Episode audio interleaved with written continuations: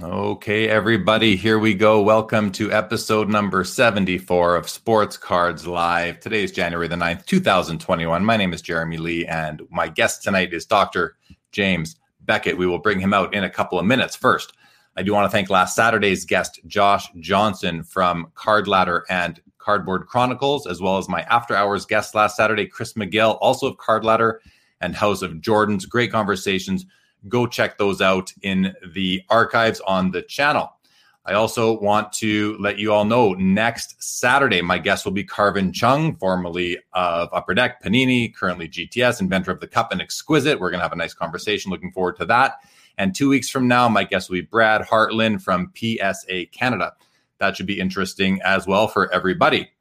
I want to let you all know that Basketball Card Fanatic magazine on the ticker right now is offering card uh, is offering sports cards live viewers uh, their next 12 issues for $80 US. Go to paypal.me slash basketball card and mention SCL in the notes.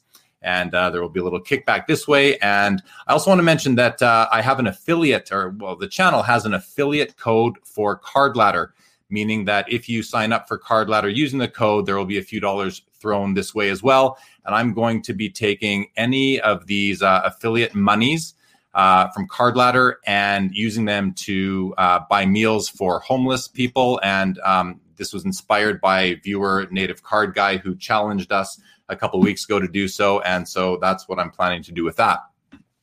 I also want to let everybody know to follow the Big Three Hockey on Instagram. These guys feature some of the finest singles in the hobby. Check them out, give them a follow. Great guys, and they are supporters of the channel. Closing in on 1900 subscribers. Thank you, everybody, for doing that. If you haven't yet, please subscribe, like, thumbs up, hit the bell, all that stuff. Greatly appreciate it. And tonight, after this show is over at 9:30 Mountain, uh, 11:30 Eastern, 8:30 Pacific, joining me for after hours will be Jay Yokish, a high end mega patch collector. We're going to have a lot of fun just talking hobby. So come back and check that out. And I've had a lot of people ask me recently what that stuff is I use to clean up my slabs. It is this right here Meguiar's Scratch X 2.0. Put a little dab on your, your scratched up uh, grading slab and it will really clean up some scuffs quite nicely. I just used it the other day to clean up a card and it worked really well. So check that out give us your comments and questions guys we're going to uh, we're going to bring out dr beckett right now. Here he comes. Jim how are you? Welcome back to sports cards live. What's happening? I'm great jeremy. Good to see you again. Uh, it was two weeks ago. This is part two. Looking forward it was man. It was two weeks ago. Here we go. We're gonna we're gonna get into you know we kind of brand new year. If we're in the new year now, that's right. And we kind of set it up last time where we'd we'd review 2020 last year, look forward to 2021. I want to do that, but I did solicit a lot of the uh, the the audience for questions. I have a handful, so I want to get to those. But uh, but I guess first, you know, I do want to ask you, like 2021 beyond. What are your plans? What are you? What? How are you planning to approach the hobby in 2021? Come on, Jeremy. I'm retired. well, this is the first of a multi-part question for you. So, well, I mean, I, I, it'd be more of the same. I mean, I was having a good time in 2020 until COVID popped in, and and uh, that was a little bit of a setback. But I, I, uh, I apparently had COVID early, a very oh. mild case. I didn't even know because I've got the antibodies. So, so I don't want to be too cavalier about it, but it's you know, I, I the best thing I can do is have less stress in my life and take good care of myself and and and not be foolish. But that means going to some shows. So I'm I'm willing to go to some shows and I'm going to show in a few weeks and look forward to going to Toronto if it happens in May and the national in late July. So so uh, I hope it's business as usual in a positive way for everybody. So let me ask you this, because this is a question from uh, someone in the audience, uh, Corey. He actually said, "So with the way the hobby's exploded lately, you're an entrepreneur by nature. You mentioned it quite a bit. You think like an entrepreneur, Jim. Is there any inkling for you to? I know, I, I think I know the answer, but let's let you answer it. Is there any inkling for you to start something new, a new product or service in, within the hobby? Uh, I love besides, starting. No, I, I love your, besides your podcast. No, I love starting things, but I'm not. I, like I said, I'm not looking to have uh, employees or be an employee. Uh, I'm I'm more of an entrepreneurial consultant, Jeremy. I, I already do a lot of that, and I really enjoy that. And I don't think I want to start something that I'm running. Uh, if if uh, people called me in as a consultant for things, I'm I I love doing that, and that can be very short term. I I, uh, I am not looking to work 40, 50, 60, 70, 80, 90, 100 hours a week like I used to. Uh, I I think I had trouble setting boundaries. I think when I had the company, and so selling the company gave me kind of a new lease on life, kind of a some margin that I that I want to give back. So the podcast is is very manageable, even though it's daily. It's 15 minutes. Going to a card show every so often. My wife thinks that's terrific, but I'm not going to start a company. Uh, if somebody, like I said, if somebody wants to bring me in as a consultant, if it's very short term, uh, very specialized, I, I love doing that. Yeah. I'm already doing that actually. I mean, I get calls, so I'm happy to help uh, up to a certain point. And I, I, I can vouch for that. You've, you've helped, you've given me advice off camera, and uh, I've greatly appreciated it. So, uh, you know, your, your, wisdom, your experience is, is, is excellent. Um, I'm just going to throw up on the ticker, everybody. If you want to, if you're not familiar with uh, with Dr. Beckett's podcast, you can find it on the podcast platform, Sports Card Insights. Uh, look it up and give him a he as he says he like it's they're 15 minutes long long enough for a commute you can listen to it in the morning over your coffee sort of thing so give them a listen i listen to them and uh, so you know that's that kind of brings me to one of your episodes that you had i think it was late last year and one of the one of the things in it one, it was a concept that you were dis, that you were discussing deferred gratification do you remember that discussion you had yeah, absolutely. That was my Christmas Eve episode. I mean, it was it was prepared before Christmas Eve. I wasn't up uh, uh, taking time away from uh, my family, but uh, no, I think that's that's part of the Christmas Eve kind of aspect of growing up. And I thought, well, what's that got to do with uh, with card collecting? I, I, think the card collectors that are not able to defer gratification uh, are are are actually doing better in this outrageous bull market.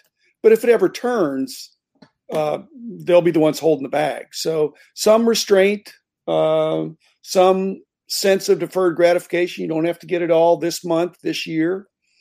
Uh, I think is is good. That's that's all I was in. I, I am the old guy now, Jeremy, and so I want to be the voice of reason. And uh, things are doing great now, and so you have a tendency to just get it as quick as you can right now. But it most people have a budget, and um, and they ought to make choices based on on that.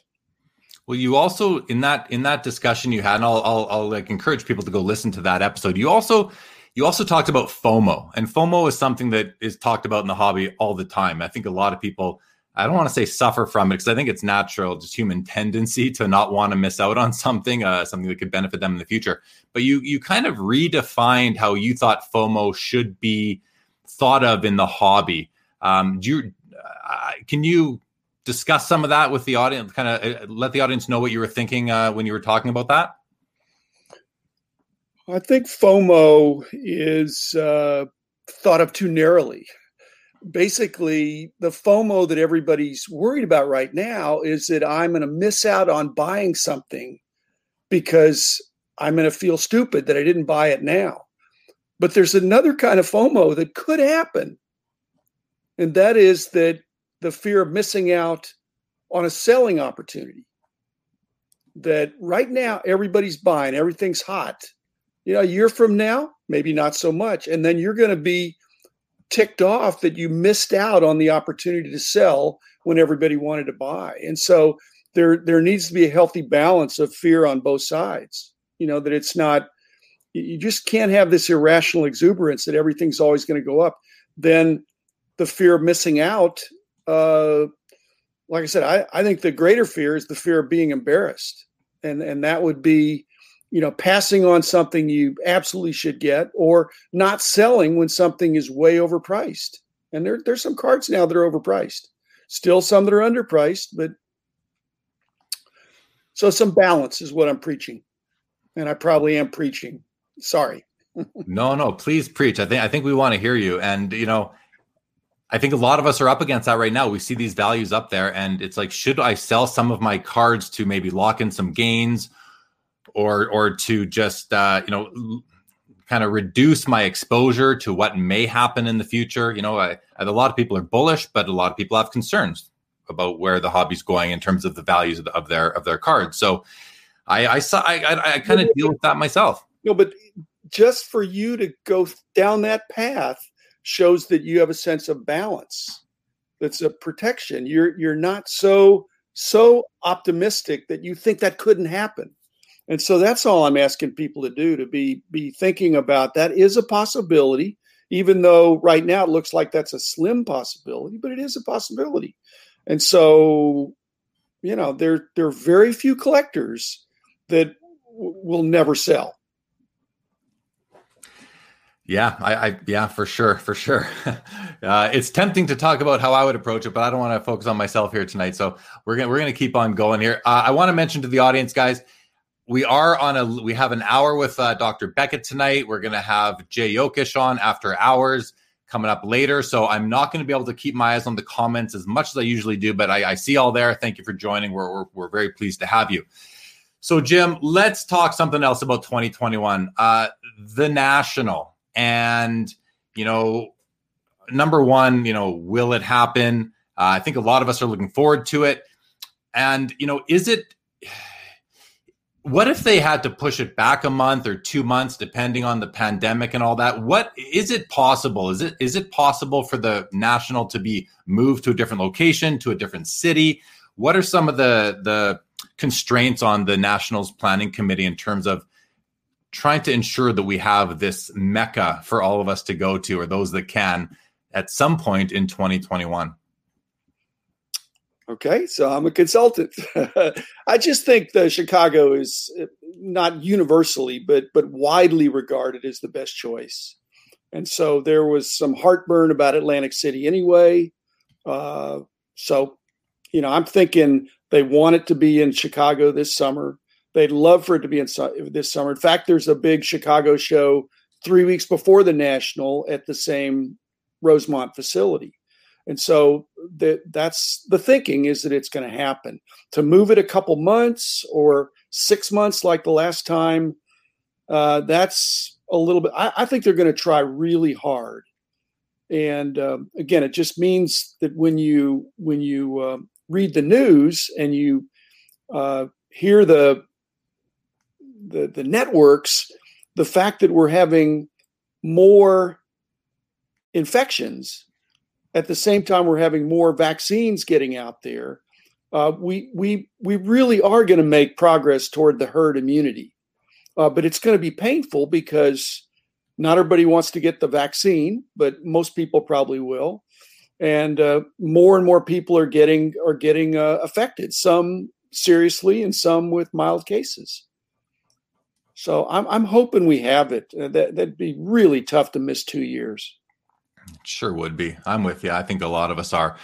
Okay, let's talk about um, CSG, the grading company, who just recently uh, put out their pricing. I think it was I saw an email from them a day or two ago. This is a question from one of the one of the someone in the audience.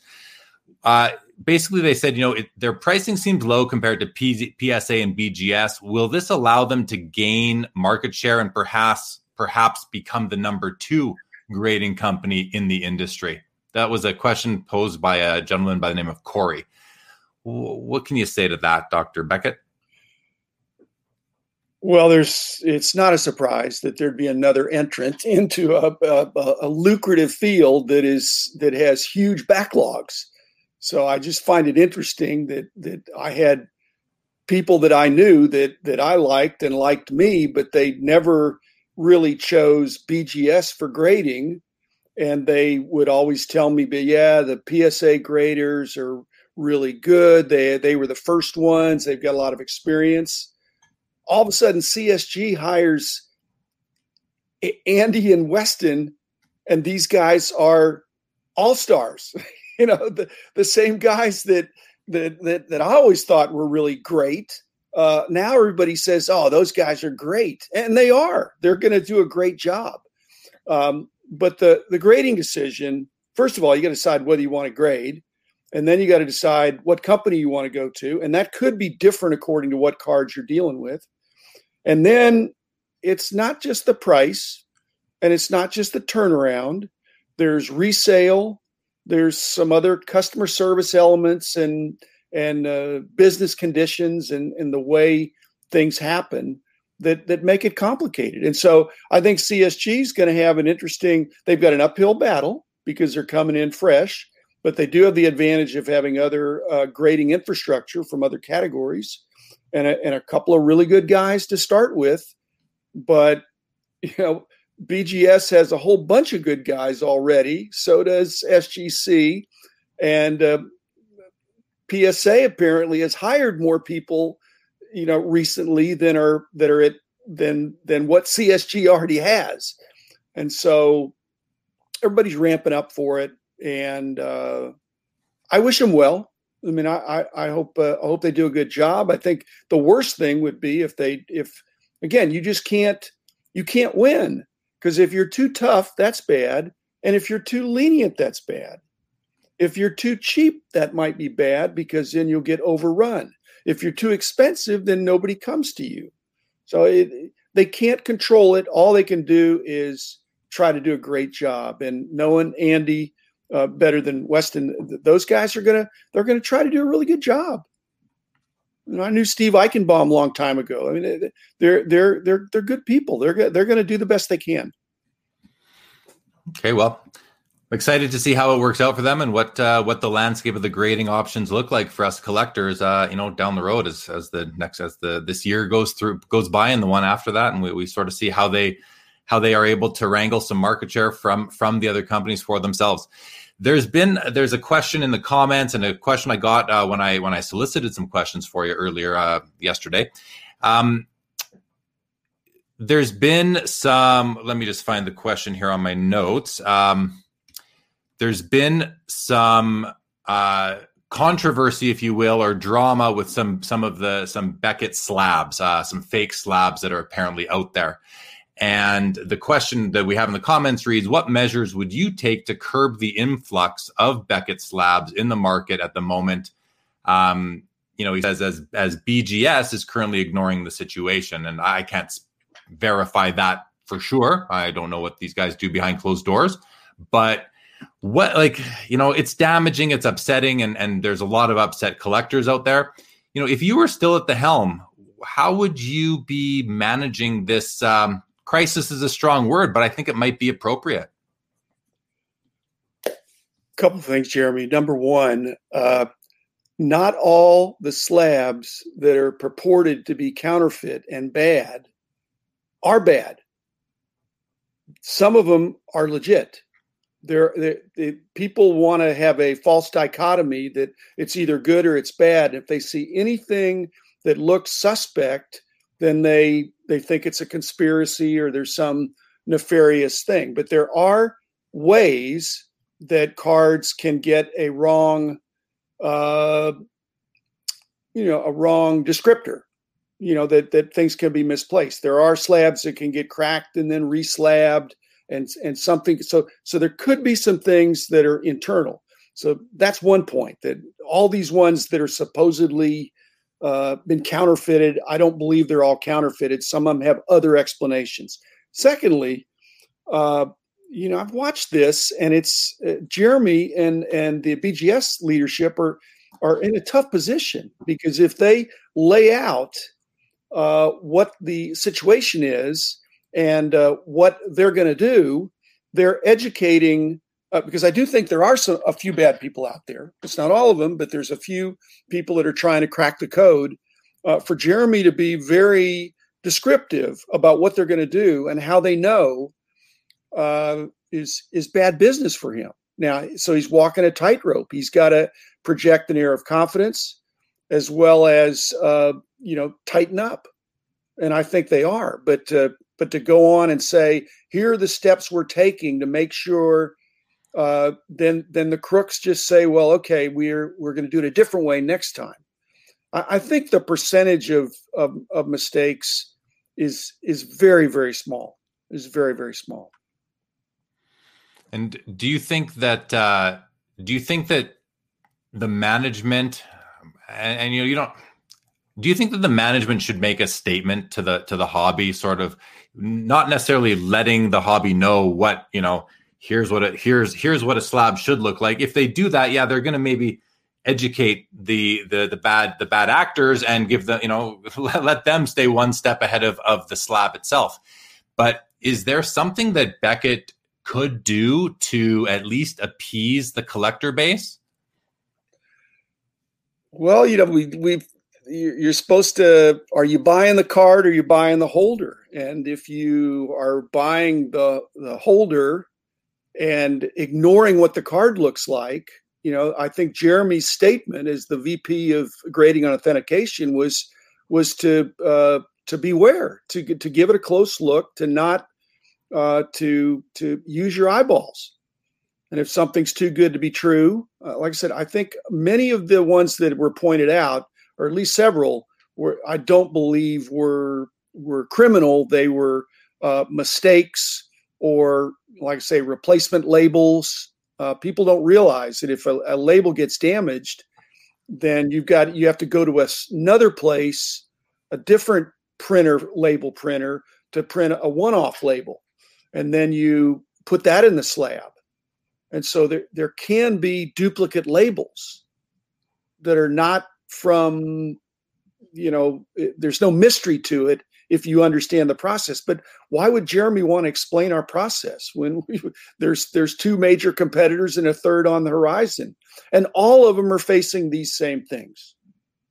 Yeah. uh, of of replicating the slab as well as replicating the label.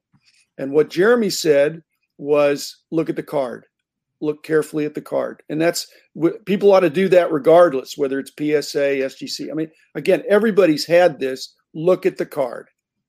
Yeah, because I think the thing with these fake slabs or these alleged fake slabs is not that the card within it is inauthentic or counterfeit or, or, or altered. It's that it's just a lower graded card that got slipped into a, a slab with an, a higher grade point. So um, very good advice. And you know i guess that that his statement to buy wisely or beware however he put it is actually you know it, it is it, it is the advice that you need to follow. So. And it's not enough for for many people especially if somebody got burned and i understand that. And uh, but all of these uh, well the, the uh, fourth or fifth thing when i was mentioning csg is that um, the guarantee the implicit or explicit guarantee that each grading company has, there are differences in the way each company treats it. And so CSG, being the latest entrant, has a chance to look at the playing field and say, you know, and they they've said here are all the things we're going to do. And I thought, wow, that sounds really impressive. And then I thought, wait a minute, that's the same stuff B- BGS is already doing, and I think PSA is already doing it too, and SGC. But they've they're they're marketing it, and and uh, and I, like I said, I think they're gonna they're gonna they're gonna help get grading back into reasonable turnarounds you know and it's going to be at the expense of of all the companies because they're they're going to get some business. Yeah. Okay. Next question and maybe the last one that has to do with uh, beckett grading services. Back in the day when you started this question came from uh, gary fruitman. Wanted to know like at the beginning of time at beckett grading any cards that were sh- you know sheet cut not pack pulled let's say were, were slabbed along with the pack pulled cards. The question is do you think that it should in, in hindsight now would it have been better to go the other way and maybe label these cards like distinguish them on the label as something other than what you kind of expect a card to be with being sort of pack pulled? Should there been should there have been a distinguishing um, indication on the on the on the the flip or the label that this card was not pack pulled? Well, we we discussed this another time. I really think it's it's pack pulled. It, it, it's does it look pack pulled? We're talking about you know decades later, and so was it cut with the same professional cutting technique? If it was, then whether it was cut originally or or uh, decades later, it was the same cutting technique and professionally cut. The problem is when there's a mismatch. It was a different technology, uh, or some of these hand cut things. Uh, you know, are problematic. And so I, I'm, uh, I mean, all cards pretty much came from a sheet, and if they're professionally cut in the same manner as they originally cut, I, I, I think it's un, an undetectable difference. You know, you're, you know, our, you know, the best example is the O-Pee-Chee, and O-Pee-Chee, you know, had a different cutting technique.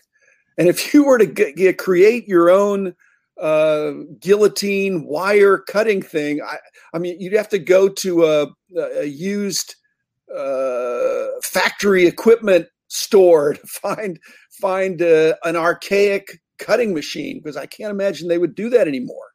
And who would do that?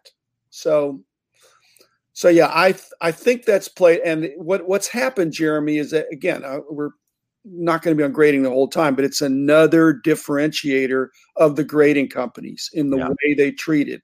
Star Company, same thing. BGS, I think, is maybe the only one that grades Star Company because they feel they have a confidence with their sources to determine uh, whether it's whether they're legit, where their original production Star Company basketball mainly.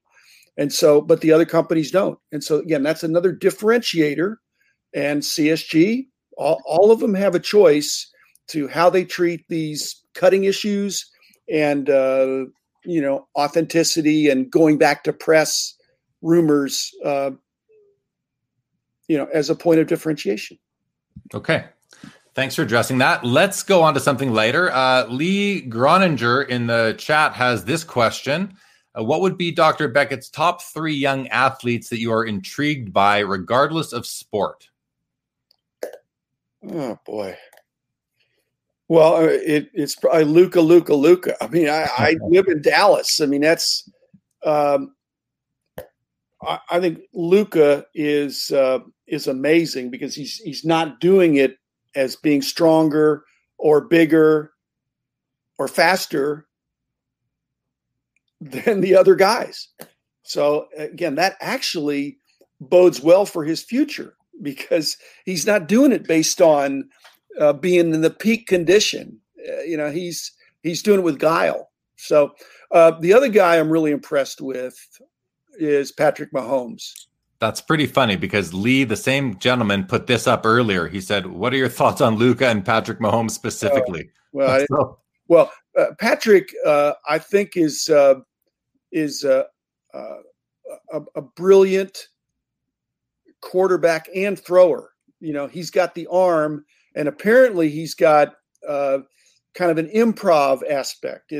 What what I've realized, if you're too smart, uh, too you know high IQ, heavily analytical in the moment, you can't be a good quarterback because you've got to do your reads really quickly, and then you've got to execute. And apparently, he's got that best of both worlds with a quick release from different uh, you know throwing points with amazing accuracy. Seemed like he doesn't even look, and so I think he's an exceptional talent. He's an exceptional talent. Are you buying these guys' cards? No, no.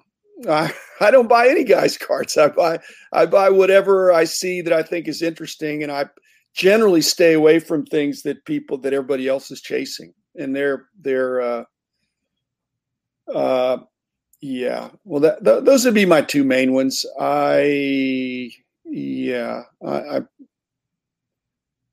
trying to think of. I, I don't necessarily have a a hockey guy at this time. I don't think.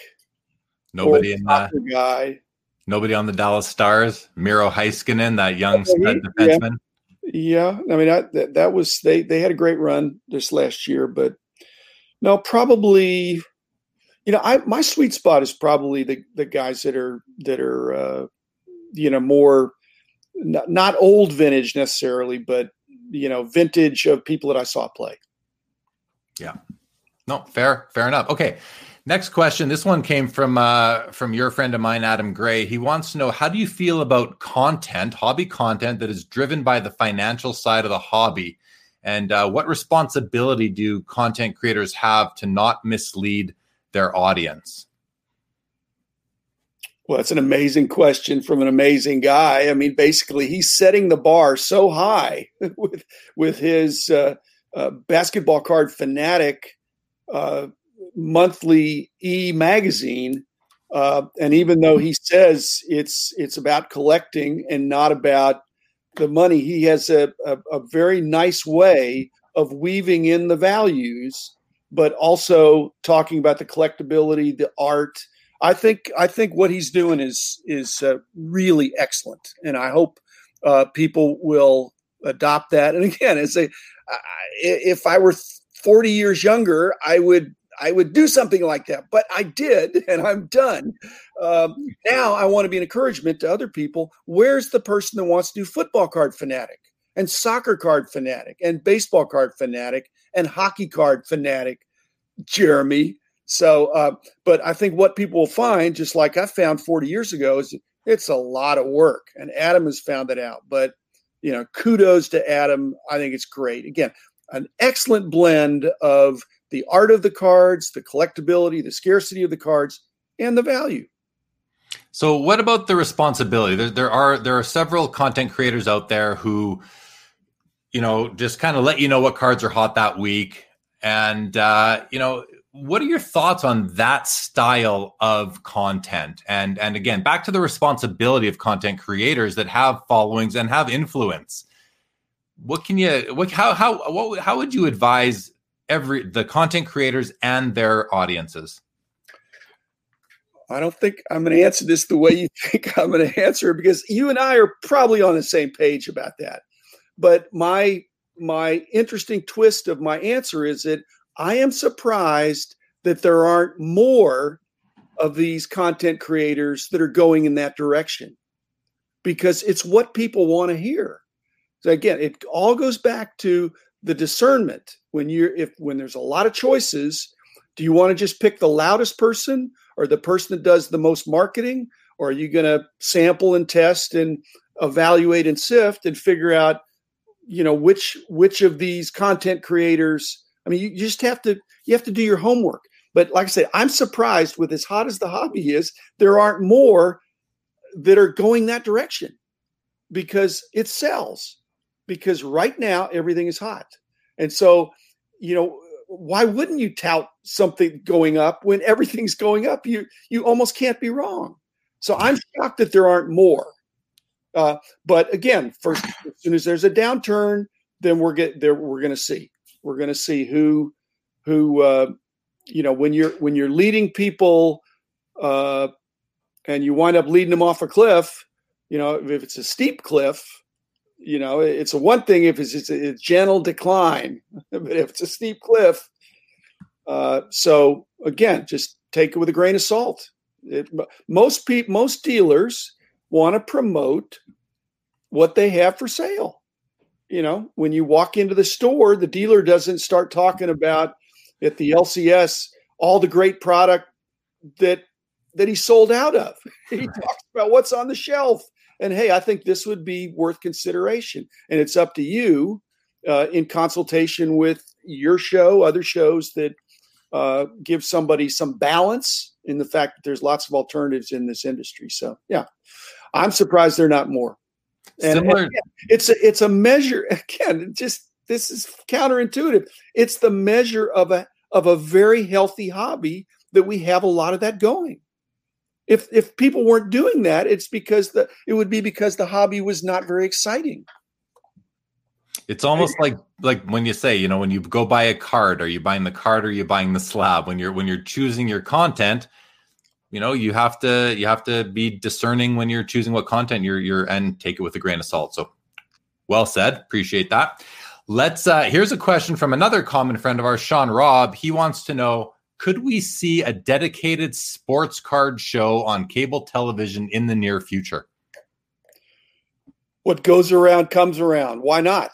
I mean i'm i think there's going to be all kinds of things happening and i, I that wouldn't shock me at all. It wouldn't shock me at all.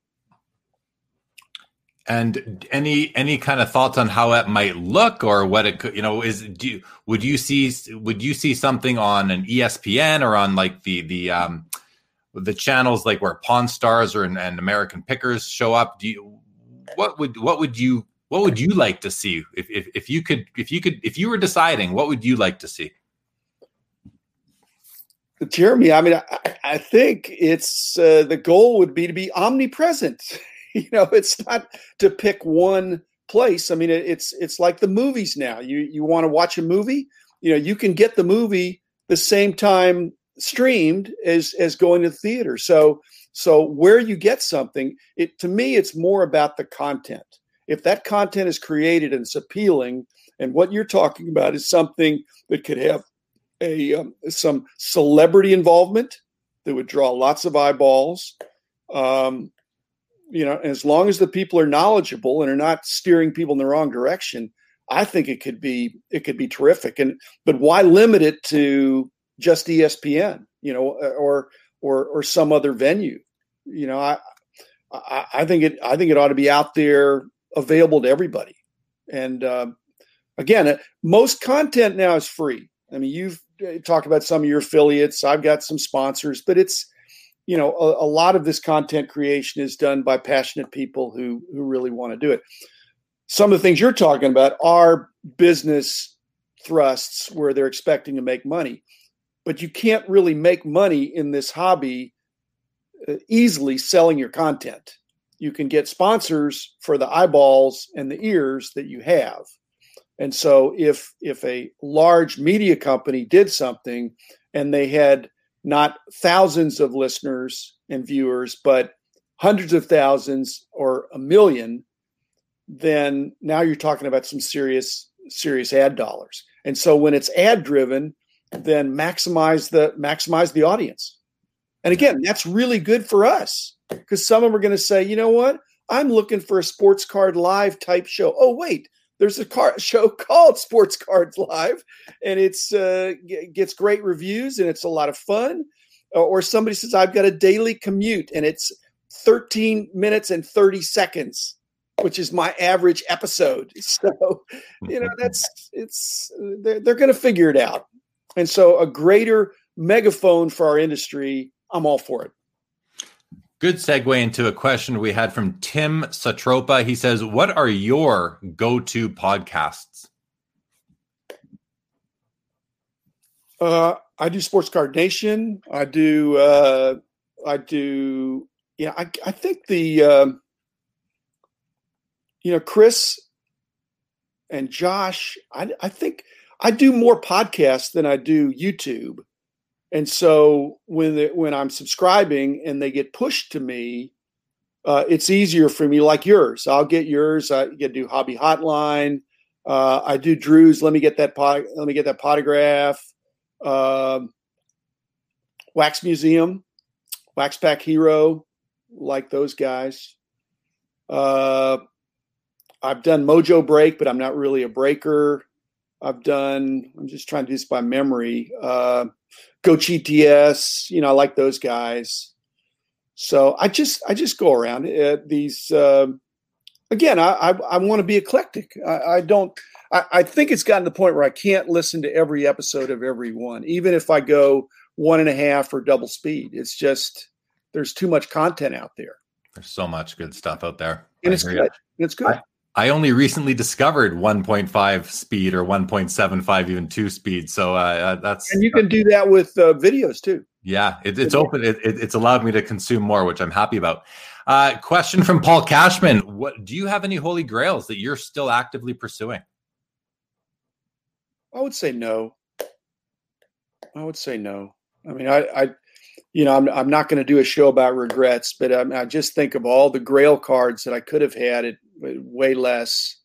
And so now I'm on, I'm on the decline. I mean, I think my goal is to have uh, 10% less cards each year. So I, I've gone from a, I mean, I'd like to think I have quality and quantity, and I'm trying to keep the quality but have less quantity uh, over these next uh, this next decade or so. So if I see something that's interesting that I can put on my wall, but I don't want to put ultra expensive stuff on my wall. I just I, that's that's not. Uh, yeah, I don't, I don't, I don't, I don't want to. Yeah, I just, I just want to have fun with it, and it's more fun to just be in a more moderate priced uh, window. Okay, fair answer. Fair answer. Whatever, whatever works for you, of course.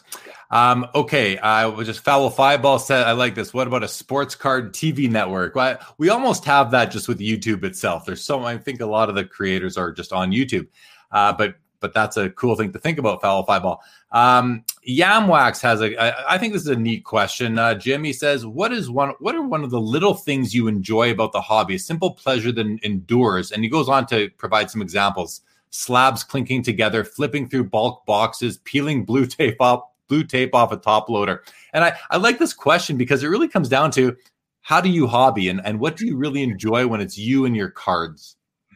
Okay, just leave that up there so I can respond to those three. Number one, slabs clinking together. Absolutely not. That's bad. In fact, now I'm questioning, and I'm being a little bit facetious here, the decision to make the BGS slabs so substantial because they're heavy. They yeah. clink, they they do kind of lock together. But if I have a box of BGS cards, that's heavy. So so not the slabs clinking together, uh, the peeling the blue tape off of a off a top loader or scotch tape or any other kind of tape. That is a big pain. It's not good. In fact, even taking uh, cards out of top loaders is you know, messes with your cuticles. I like to put gloves on stuff. I know. So it's door number two, flipping through bulk boxes. I mean, I I do that a lot. Uh, I have my own that are pretty well organized, uh, but I'm I find nuggets in there. I went through some stuff today, and uh, you know found found some good cards that are just buried in there. And when I go to a show, you go through a dollar box. I'm seeing cards that I, in some. It's hard to say you've seen every card that exists. I've seen a lot of cards, but to see something I hadn't exist that, that I hadn't seen before that is that is a buck. You know, I don't have to worry about you know, you know taking out a loan to buy it.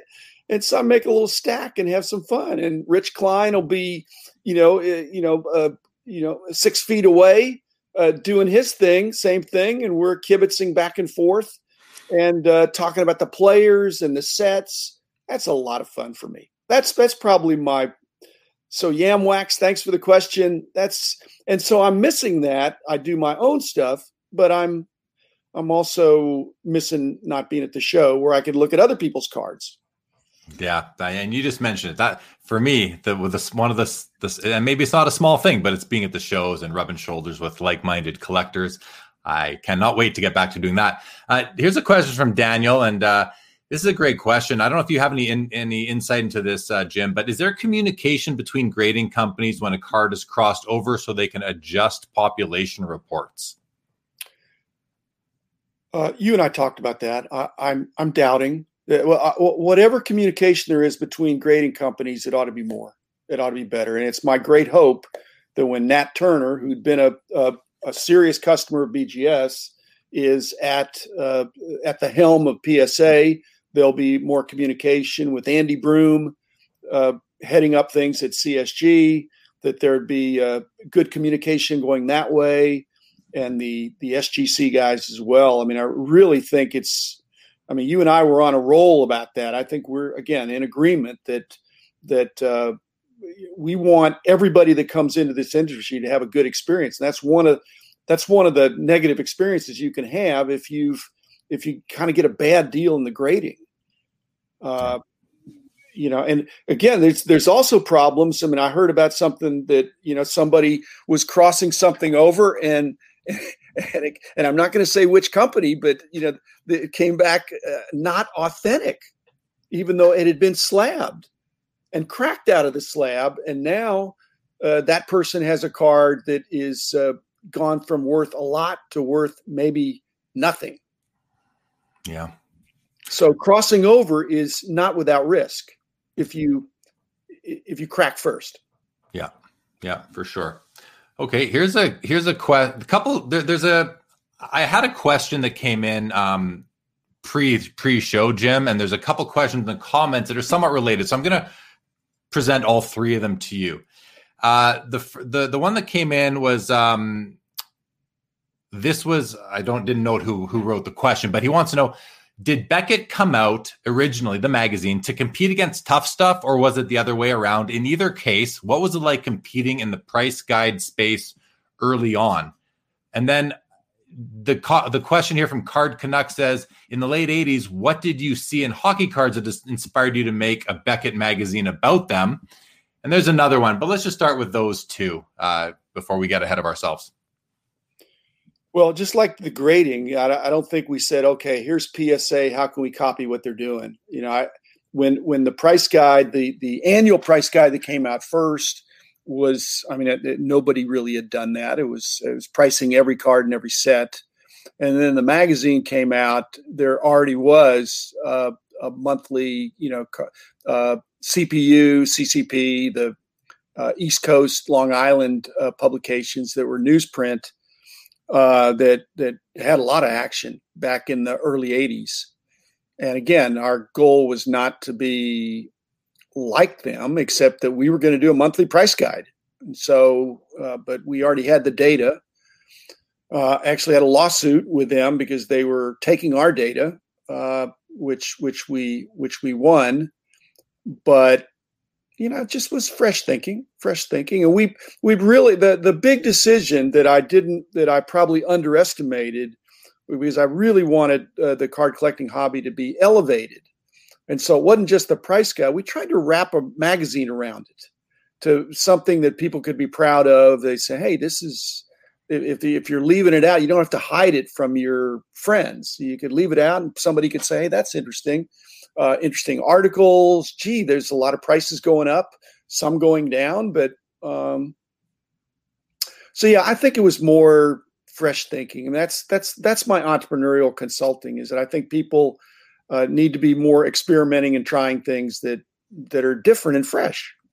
I agree. I Agree. Throw some darts, see what sticks here and there, as long as they're calculated risks. Can you confirm or deny this comment from Cards, Guns, and Collectibles? He says Wayne Gretzky went to the LA Kings. That's why they started Beckett Hockey.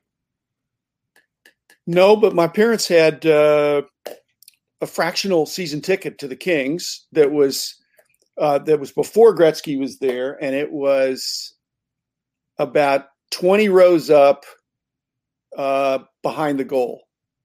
And so it was so spectacular. So I became a great son to visit my parents. my brother was there too.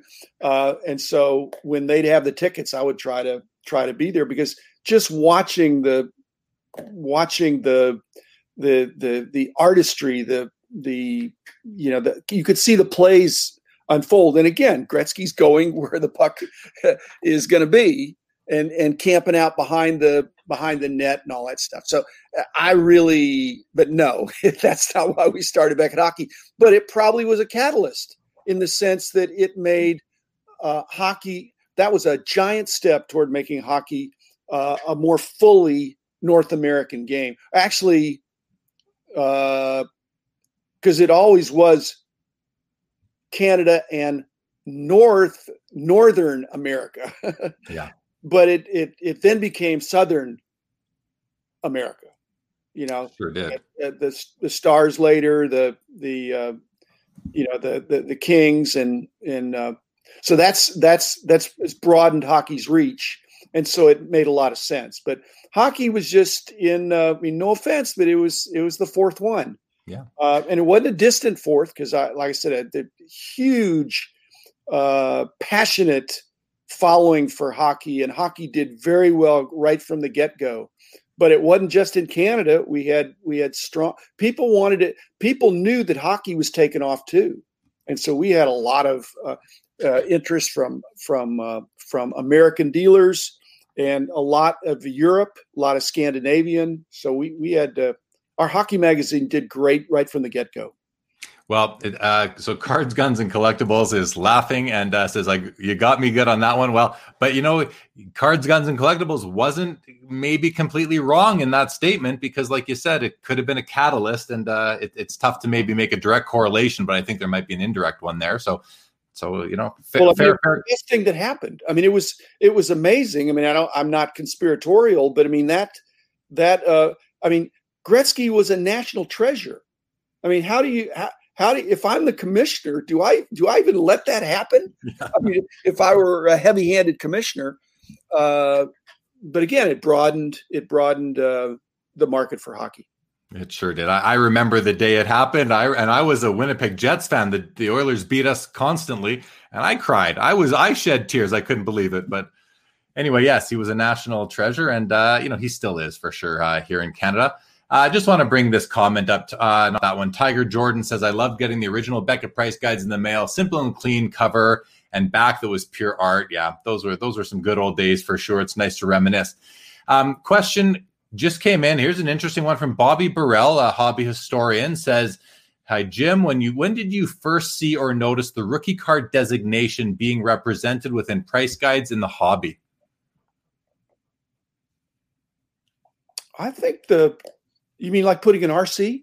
I, I think mean, that's what he's getting at. Yeah. I think immediately. I mean, I, I think it, what we didn't do, uh, the, the, the point of distinction might be that in the annual price guides, uh, all those years un- until recently, uh, RC designations were not put in the annual books because they had so many other sets that were not that were not mainstream.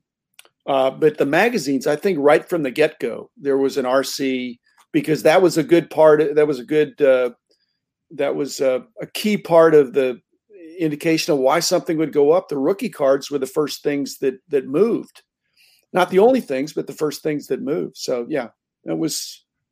And again, you get into the XRC challenge because the we we would publish our our definitions of what makes a rookie card, as Victor Roman has looked at uh, exhaustively. Uh, yeah. That was tricky, and we we'd say, "Here's how we're going to do it." And like I said before, as soon as you lay out, then the card company said, "Well, if if that's the rule, then we can we can sneak it in this way." And so then we did some XRCs. Nobody liked that, but it was the only way to try to see, try to split the baby a little bit. Yeah, designated as such. Fair. And a shout out to Victor Roman, who is uh, taking it upon himself to kind of define rookie card on his YouTube channel, All Time Greats blog. So feel free to check that out, everybody. Okay, here's a question I got from a friend of mine, Tim. He says, with the hobby's growth and to avoid youth and newcomers from being priced out of unique cards, what will it take for the leagues to license additional brands? Well, they they already are. Oh well, now Here's the problem. The problem is is the leagues are have a, a single manufacturer, and they've allowed those manufacturers to have a number of releases. And so, if you were a manufacturer, would you want to le- would you want to do a release that is going to be at a low price point that doesn't doesn't make very much money, may not even make any money, uh, when you've you've got to you've got to make your guarantee. So um, if they were to give him a pass or to cut him some slack, I'd love to see that because I think that's again it's it's actually not just promoting the cards, it's promoting the sport.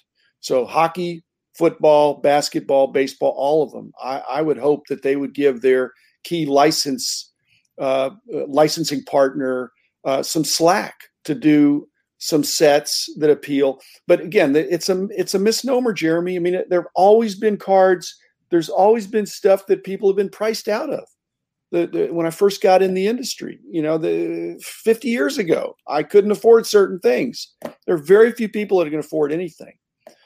Now, the problem is if kids can't af- can't afford anything. But again, I, I I think I did an episode about this that if a kid went to a show it's it's really hard to buy a box. There are very few boxes that a kid can buy without going into uh, you know cracking a hundred dollar bill or something, or or needing multiple. Uh, but that doesn't mean they can't go to the dollar box, quarter box, dime box, whatever, and and hunt. It it feels like a you know poor man's pickings, but there may be some. There's a learning experience there and so I, I, think if you went to a card show or an LCS, there's going to be something that you could that you could find there. It just isn't what you want. Hmm. And even if they have these cheaper products, Jeremy, it's not what the kids will want. They're gonna they're, they're gonna want what the big kids want. They're gonna want what their dads want. I was watching uh, Brody the Kid, and and he's getting something with his dad, and uh, and they, they got a big hit, but you know it's a two hundred dollar box. I don't know that that many 12 and a half year olds have 200 bucks to pop on a box. Yeah. But that doesn't mean they can't have fun with the with with the industry, but they just can't pursue it in that way, and they may have to work up to it. And again, it's, I mean, there's so many in, uh, successful business guys now in our industry that have really hit it big, that are back in the hobby with a vengeance, and they learned about business and P and L and how to how to market, you know, from baseball cards 25 years ago, and now they're mid career and uh, using what they learned in their in their main career and this side gig is tons of fun for them. But it's because they couldn't get stuff when they were a kid that they wanted that they purposed that if i ever get enough money i'm going to go get those cards i couldn't afford. And maybe that'll be happening for the kids of today yeah. Okay. Amit says, uh, I'm amazed how many of these kids have bank and are very knowledgeable and know exactly what they want. I wish I was that smart. And then Rich, Rich says, I know a lot of adults who don't have $200 for a box, which is for sure. It, it, the hobby is, it's, it's expensive for everybody for sure. Um, I want to come back to a question we had over right here from Hockey Hockey. He says, Do you see a time when there is a sports card ETF that can be used towards an RRSP or TFSA? Those are, our, for anyone out there doesn't know, that's like 401ks and Roth IRAs uh, up in Canada. Do you see that time coming? Uh, the uh, it, it's already here, uh, except that the problem is the, some of those things are really hard to regulate and to have assurances. What what the first step toward that is this fractional ownership where you know you have a specific card and you know exactly what you have. Uh, if if an ETF is more of a of a market basket, then the question is: Is it are, are they all cards that are being held? Is there any fungibility of of I've got this one? You know, we, you and I both talked about the fact that all nines are not created equal. And I'm not talking about different grading companies within the same grading company. All nines are not equal, and so um, so that the more complicated financial vehicles uh, to to have fractional ownership in a collection that is that is uh, that is diversified. Uh, that's to me that's a little bit trickier. So I think they're they're walking before they're running, but I could certainly see that happening.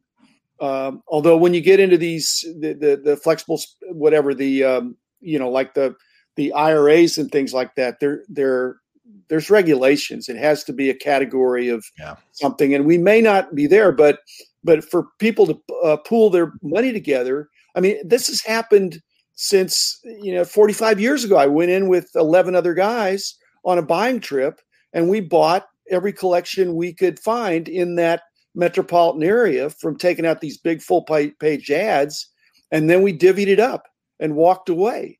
If we hadn't divvied it up and walked away separately and had tried to sell it gradually together, you know, that's that would have been more difficult.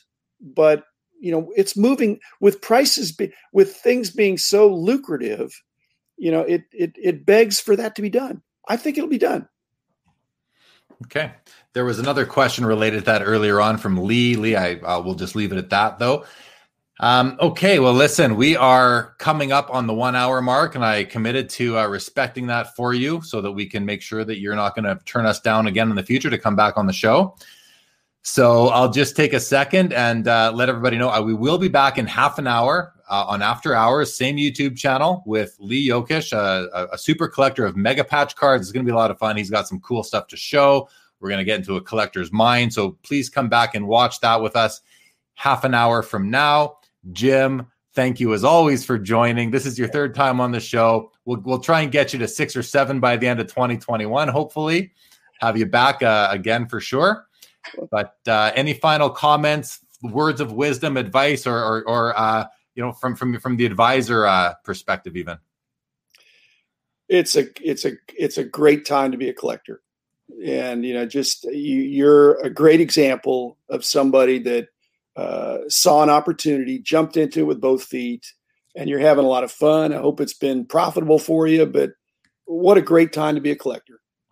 And uh, yes. you know, I, I, people need to be cautious about the the whole COVID thing, but but uh, but for that, uh, on balance, uh, you know, and except for that, uh, very exciting times to be a collector.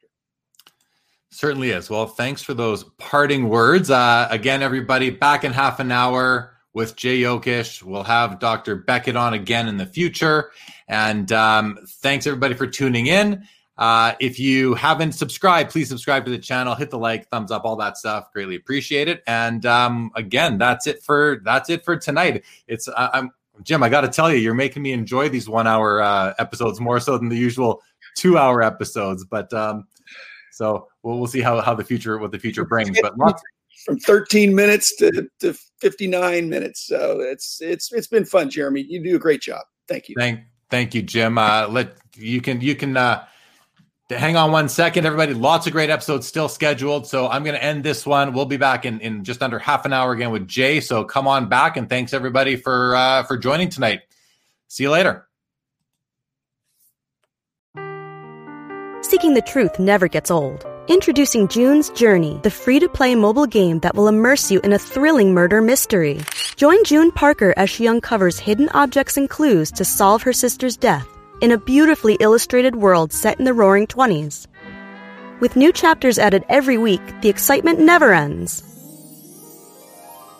Download June's Journey now on your Android or iOS device or play on PC through Facebook Games.